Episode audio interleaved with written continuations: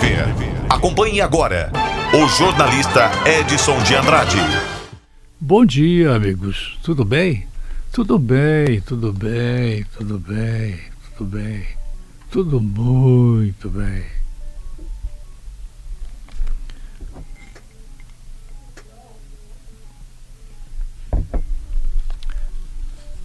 O assunto que vou abordar agora está baseado num texto que não é meu.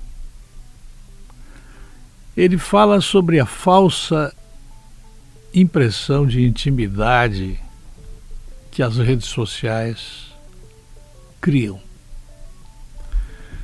Muitas pessoas precisam exteriorizar a intimidade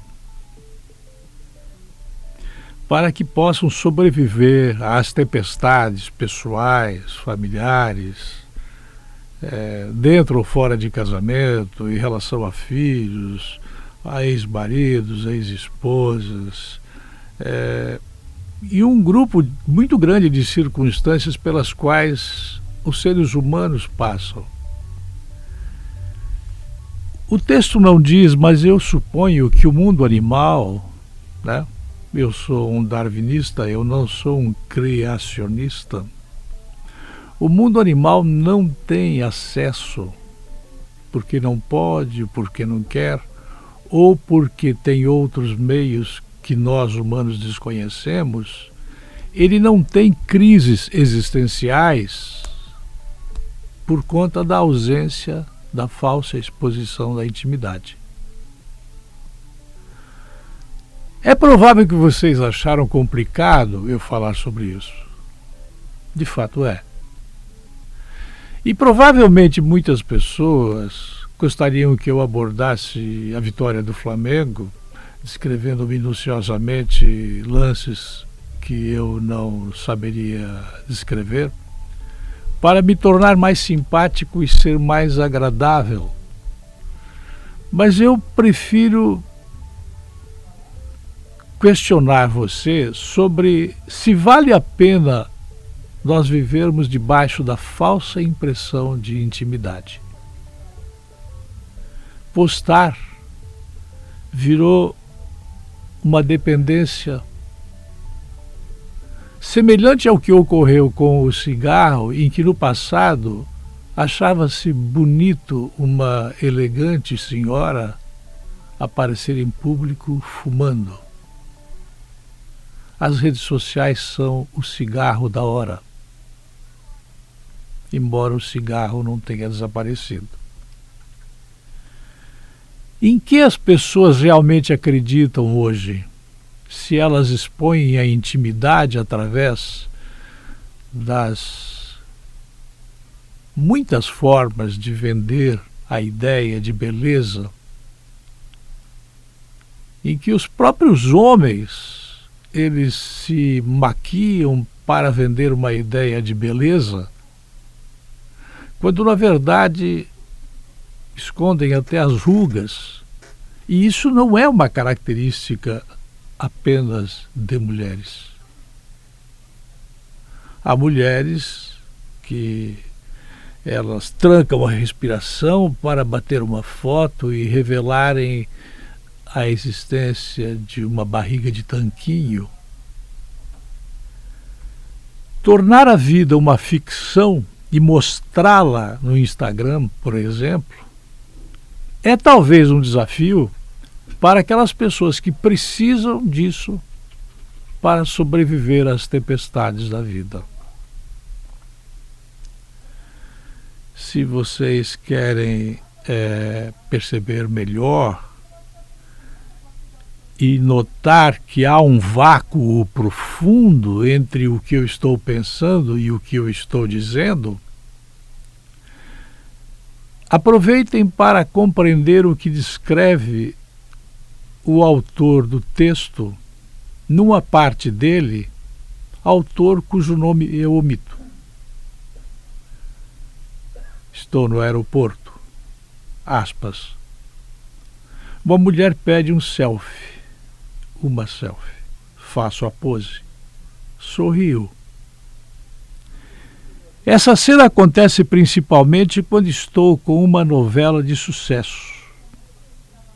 Eu me pergunto para que servem os bilhões de selfies clicadas diariamente? Bem, para postar. A foto dá a impressão de intimidade, mas nem nos conhecemos e a pessoa quis fazer uma selfie de mim.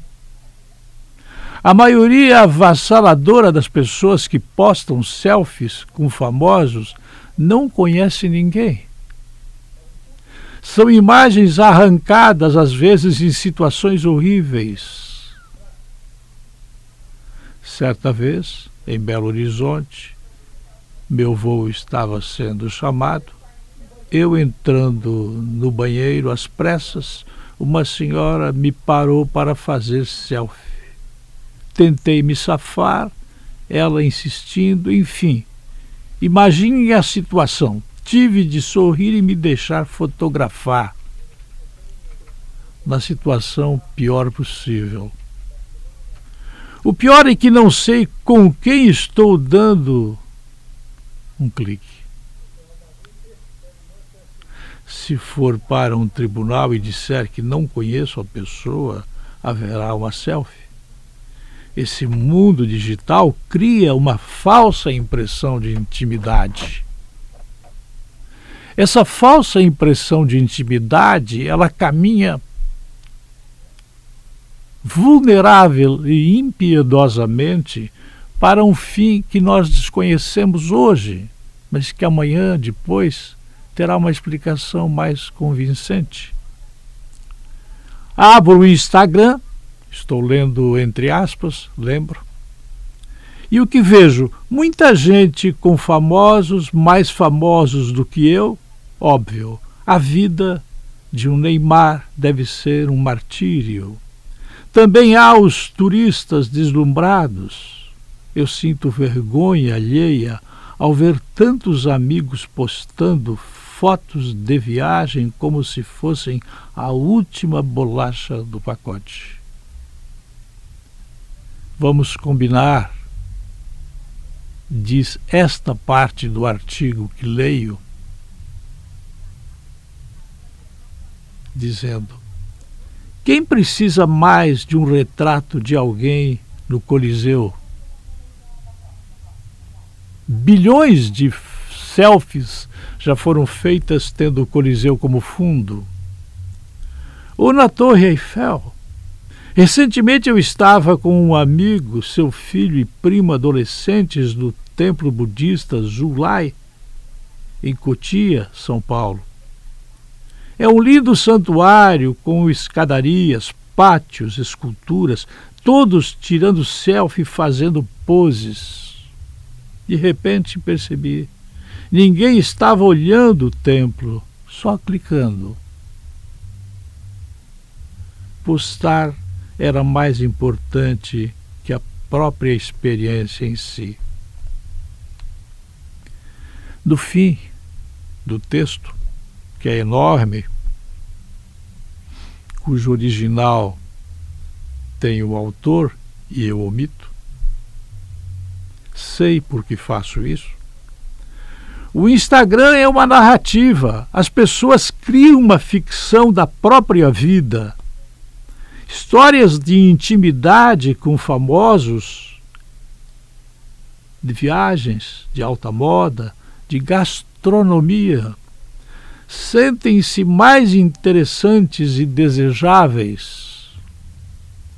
Os posts são um paliativo para a mediocridade do seu dia a dia. Postar virou um vício, acrescento eu ao texto, como era um vício inenarrável, inexpugnável. Ver alguém exibindo a fumaça que saía pelas narinas ou pela boca do cigarro. Em que realmente acreditam as pessoas que transformaram os selfies, as selfies, no motivo para violar a intimidade? em seu trabalho, nas relações, ou na personagem criada no Instagram. Tornar a vida uma ficção só pode dar errado. E talvez por isso, para muita gente, está dando errado. Essa falsa intimidade, ela pode conduzir a outras consequências que peço desculpas. Não há como abordar isto numa leitura rápida como essa que estou fazendo. Eu quase não expressei a minha opinião sobre o assunto. Eu li uma opinião de um terceiro. E a opinião tem muito valor a exposição dessas pessoas, muitas vezes, faz com que elas não sejam elas mesmas. E elas acabam se transformando em vítimas da deliberada ou inconsciente exposição contínua que as transforma em figuras públicas, figuras essas que não mais lhes pertencem, sejam homens públicos ou não, a exposição exagerada viola a intimidade e faz as pessoas se transformarem em entes que não têm mais propriedade nem sobre o próprio corpo. Resumindo, para finalizar, eu não me pertenço mais a mim. Tão grande é a exposição que as redes sociais fazem das pessoas. Aonde isso vai dar? Não sei. Eu volto logo mais às 21 horas. Até lá. A linha editorial da Jovem Pan News Difusora.